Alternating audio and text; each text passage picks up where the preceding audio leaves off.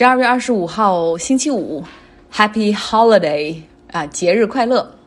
有人说你怎么不说圣诞快乐呢？因为圣诞节实际上是基督教的节日。那么像美在美国这边有各种种族、各种宗教，伊斯兰教、犹太教、印度教、佛教，其他宗教过节的时候也没有人哈把它当成一个主流的节日去过。所以你这样的话就好像有点 white dominant，就只有这种白人文化之上的感觉。所以为了不对其他宗教去去冒犯，然后用节日快乐更加的中性，所以大家都很注意，就是 Happy Holiday。嗯，你们说，你们有人可能会说，哎呀，政治正确要不要到这个地步？但是真的就是，如果你提都不提的话，那么很多人的表现就是只会更差哈，就是不停的要鞭策和提醒，这是一个 diversity 的多元化的社会，你要去尊重和包容其他人的文化。今天和一个美国朋友聊天，我就问他们美国人的传统的圣诞节到底怎么过？他说，有的家人呢是庆祝平安夜啊。就是好像都拉丁裔，他们是在平安夜的这一晚就会啊吃很多，然后很好通宵。那大部分的美国人呢，会是在呃十二月二十五号，也就是圣诞节当天，一大家子人合家欢的度过。传统的圣诞节的食物是圣诞节火腿。然后各个地区的配菜会不同，比如说有些地方配的是 smash potato 土豆泥，有的地方像美国南方配的会是比较热量高的 mac and cheese，就是小短短的那种意大利的面，然后但是有很多的 cheese 铺到上面，奶酪很足。有的地方配的是蔬菜，像扁豆。那么节日礼物这方面呢，孩子们是最重视礼物的哈，所以允许孩子们会在。平安夜的时候，就是当晚可以先拆一个礼物，而剩下的礼物要第二天早上穿着他们的那个圣诞节的那个睡衣，坐在圣诞树下拆礼物。火炉前挂的袜子里面也会塞礼物。过去那里面塞的小东西就是糖果什么的比较多，但是现在也有一些人会塞呃电子产品，比较小的也在那儿，然后有大就等于说有很好的惊喜嘛。圣诞节这一天。啊，家里的男人们会聚在一块儿看电视、体育比赛、喝啤酒，然后同时呢，厨房里面女人们就在聊天和准备食物。他们一般的传统就是这个 host 哈，就是主办这个圣诞晚宴的这家人，他们会做很多菜。但同时呢，每一个来的客人，他们可能也会告诉说，比如你准备一道甜点呐，你帮忙准备一个啊沙拉呀，就是大家会来分担。其实想想和我们过春节的气氛差不多哈，唯一不同的就是我们可能给的是压岁钱红包，他们给的是礼物。那今天在街上平安夜上午的时候，还有很多人在街上。进行最后一刻的 last minute shopping，就去采购这个圣诞礼物，而大部分都是男人，因为男人不会像女人那样嘛，就是很热衷于买礼物。很多人忙到可能最后一天，然后忽然想到，哎呦天哪，今天晚上要吃饭了，还没礼物呢哈，就是最后的采购。来说说今天最大的新闻吧，Brexit deal 脱欧协议哈，英国和欧盟居然达成了，双方显然都做出了不少妥协。这样的话呢，在十二月三十一号这一天，英国就将正式离开欧盟，前提是英国的议会投票要通过这份脱欧协议。那目前看来应该没有问题。比如说，最大的反对党工党，他们也是支持的态度。他们的意思就是，a bad deal is better than no deal，聊胜于无，再差的协议也比无协议脱欧强。这份脱欧协议总共有一千五百页这么长。很快就会对外界公布。那 Boris Johnson 在今天也是发表电视讲话，把这个厚厚的一沓文件拿在手里，哈，就说就在 tonight 圣诞节前夜，我们给大家一份小小的礼物，我们达成了脱欧协议。那我给他加了一些 rap 啊，但实际上没有，但是他很兴奋。他说这份脱欧协议啊，可以在经济、商业、旅行、投资上让很多人。无需面对任何的不确定性，同时英国也有把自己的主权命运牢牢地控制在我们自己手里。那么至此为止，持续了四年半的脱欧问题终于就要解决了哈。我们还有六天的时间就目送英国离开欧盟吧。据说商品贸易还是一个无关税的状态，但是。区别就是，过去是一个统一的市场，而未来将变成两个市场，那可能就会有一些配额的问题啊，也可能会有一些贸易纠纷要面临仲裁。那么之前说的三点争议中，到后来一直都还很有争议的就是 fishing 捕鱼权。据说英国是做出了很大的让步，将允许欧盟船只进入到英国海域去捕鱼。那这是过去英国是不可能答应的啊！他们当时承诺给渔民团体的就是说，未来配额不会再分给欧盟的这些渔民了，所有的英国海域的鱼都只能给英国渔民来捕。我们之前也有朋友在私信里问我说：“你看这个渔业在英国经济中只重只占百分之零点一二，完全不那么重要，那为什么在这一点上就一直僵持不下呢？”因为等于说捕鱼权哈，就是相当于是你对你领海的一个界定，允许其他国家的渔民进入你领海来进行捕鱼的话，就可想而知是涉及到一个主权的问题。所以在这个上面，呃，所以英国也是一直比较纠结的。但是。不论怎么样哈，现在你考虑到另外百分之九十九的经济体和这百分之零点一二，英国是做出了一些让步，但是好像也设计了一些条款，比如说暂时的第一个周期是五年半，然后后面还有再谈判的空间。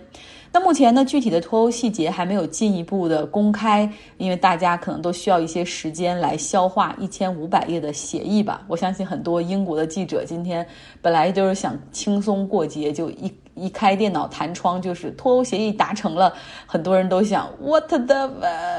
哔哔哔哔掉我刚才要说的话哈，然后就要加班，很很惨，很很我能理解他们的心情。好了，接下来的时间留给 Jessica 每周五的固定分享，来聊聊德国的 A B C。今天要聊的是 L L。大家好，我是生活在德国的 Jessica，今天我们继续德国 A B C 之旅。下面一个是 L，L 的话，我是真的是我们都比较同意的是，就是 Lufthansa。呃，汉莎航空，其实汉莎航空，呃，单单说这个就是这这个汉莎 Lufthansa，其实这是两个单词。我们看到飞机上面，包括你去坐飞机的时候，当然看到是一个单词，但是我们看它的历史的背景的话，它是两个单词，Luft 空气的意思，Air 的意思。比如说空中客车 Airbus，Luft 就是英语的 Air，后面有一个 Hansa。这个汉萨是一个非常有历史背景的一个，它是叫汉萨同盟，它是出现在十三世纪的。汉萨同盟的话是德国北方的一个边陲小镇吕北克，是这个地方是它的中心的地点。汉萨同盟主要就是说，当时他们为了做生意，可以说就是最早的一种垄断的形式。当时这个同盟把东欧、北欧、西欧的一些贸易活动全部都垄断到一起。他们可以控制像北呃意大利、法国这种非常贵重的纺织品呀、香料呀，然后这些东西的一切的贸易形式，他们都可以控制。那这样的话，就能确保。自己有利益嘛？呃，由由于这个联盟的话，就是非常大，发展也比较快。他甚至还和就是丹麦发生战争，在战争过以后，强迫丹麦也签订了一些条约。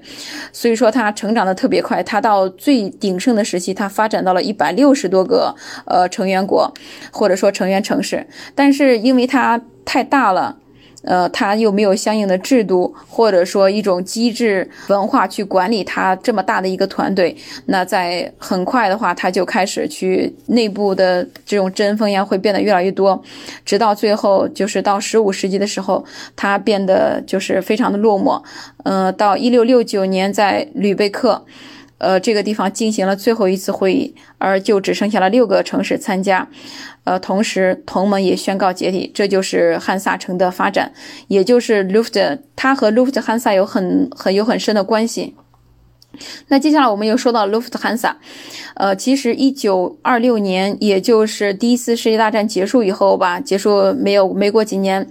嗯，到二六年的时候呢，就是呃德国的呃航空公司和另外的一家就是空中呃工具的这样的一个呃公司，他们两家航空航空公司就是合并了。那合并过以后呢，这个时候就出现了 Lufthansa，那这个时候还是两个字母，就是中间有空隙的。在他们合并过以后，发展还挺好。好的，他当时已经拥有了一百六十二一百六十二架飞机，但是你想，一九二六年，呃，第二次世界大战也就到一九三九年，所以说就没有发展多少年，到就迎来了第二次世界大战。即使在二战的时候，汉莎也一直为纳粹效力，也是最主要的运输处理。所以说，在呃二战结束的时候，就到了四五年，战后的德国也是在不断的重建，直到一九五五年四月一号，汉莎航空才真正的呃把自己的名字变成了我们现在看到的 Lufthansa，而且四月一号正式的有了第一次战争以后的第一次飞行，从呃汉堡开往的慕尼黑。那在这次以后的话，就是汉莎真正的开始重启自己的航班。在一九八九年之前吧，呃，德国因为二战之后，德国就变成了就是东德和西德嘛，都是德国，但是还是有两个国家那种感觉，因为他们两边都有政府。汉莎这个名字的话，东德的这个航空公司也希望用汉莎，就是西德的不同意，所以说当时即使说他已经开始进行了首飞，呃，进行了重启航班，但是汉莎只能在西德的领土上面飞，呃，这种飞，不能到东德的领土上面。直到一九八九年柏林墙倒塌，东西德合并以后统一以后，汉莎航空才正式的可以在西德的领土上面呃飞行。好，我们其实说到 L 的话，是不是大家还会想到另外的一个足球教练呀？大家认为德国最帅的足球教练是谁呢？会不会是勒夫呢？好了，关于关于他，我就不再多说了。相信有喜欢足球的人对他有非常多的了解。我们来说下面一个字母。M，呃，Martin Luther 提到过这个人啊，马丁路德的话就是宗教改革，他是把就是赎罪券给进行了改革，那他在德国人的心目中占的地位也还是比较高的。他的一个节日就是那个宗教改革日，就是在十月底的一天，而且那一天还是国家法定节假日。包括我在的城市的一个中心的广场，就有他的一个雕像，而且非常大。看上去以后就很很想看一下，哎，这个人到底是谁？为什么他的这个这个雕像或者说旁边的这些东西都呃这么宏伟？呃，还有另外一个人，呃，是一位音乐巨子，想到是谁了吗？呃，对的，是莫扎特。那其实我有时候在想，为什么搞音乐这种这种巨子或者说天才，为什么这么多都出生在德国呢？呃，是不是这片土地真的就是？非常对于音乐有非常多的眷顾呢。我说一个小小的故事，我们就是上课的时候，呃，每一层楼的话会有一个非常大的教室，那个大教室的话，就是能容纳四百人左右的一个大教室。就那么大一个教室里面，竟然放着两架钢琴，非常古老的钢琴，外面的那个架子还都是木头做的，里面的钢琴的键都已经发黄。一点都不妨碍它发出非常诱人、非常优美的音乐吧。下课的时候还会有同学过去去弹奏一弹奏一曲。所以我有时候在想，像这样的修养或者说熏陶，可能真的不是说我想有就有的。好，我们来说下面一个 N N 的话也是没有争议，我们都认为是 Nürnberg Process，是纽伦堡大审判。纽伦堡大审判的话，还是和二战有关的。在四五年二战结束以后的话，呃，针对这种欧洲土地上和呃这个亚洲，呃，就是远东，呃，一共设立了两个国际法庭，一个的话就是纽伦堡大审判，另外一个的话就是远东国际法庭，在东京。这个纽伦堡大审判主要就是针对德国的这些纳粹德国他们的呃这些犯了呃，比如说他们起诉他们。对于说有密谋罪、呃破坏和平罪、还有战争罪、种族屠杀罪以及反人类罪，一共是对二十二名战犯进行了呃处罚和处置。大家知道的这几个呃纳粹的领导的话，他们大部分都是在呃战争结束前就已经自杀，所以说其实这些人并没有包含在里面。但是对二十二名呃罪犯罪犯进行了审判并且处置。我们再来说今天的最后一个历史小事件，这条这个历史事件也是非常有意思。其实以之前有看过德国的一些关于德国的历史呀，或者说德国的一些一些，就是你在学德语的时候也会学到很多关于它的文化还有历史的一些一些知识吧。但是这个我真的当一个德国人说到这这个历史事件的时候，而且他说的很长很复杂，我当时就就根本就感觉，哎，怎么这个事情我都不知道的这这样的感觉。后来我才呃又去查，然后去看这个这个边境的事情。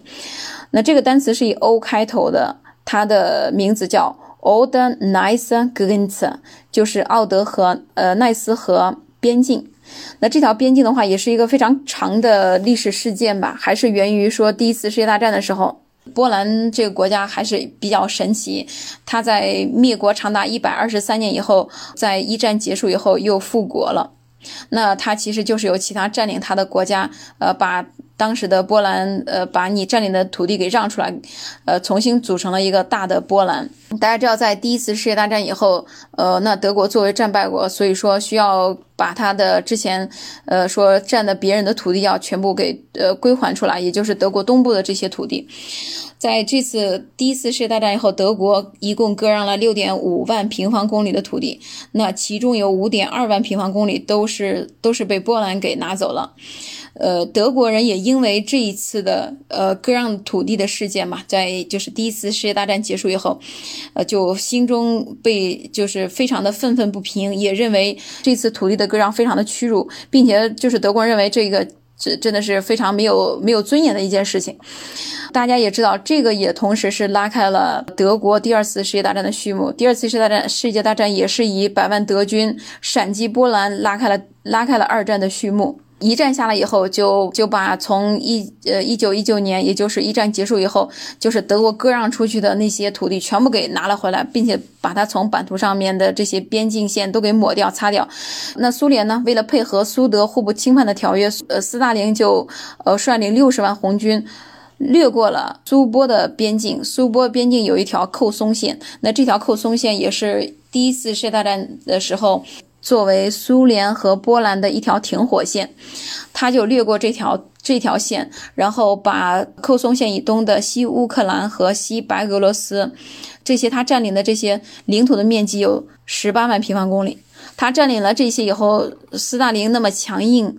呃，他直接当年就把这些新的边境全部都写到了宪法里面，而且他以后就坚称我有这是法律依据。而且说，一九三九年他们形成的苏联波兰的边境不容改变。第二次世界大战结束以后的话，苏联又是作为战胜国，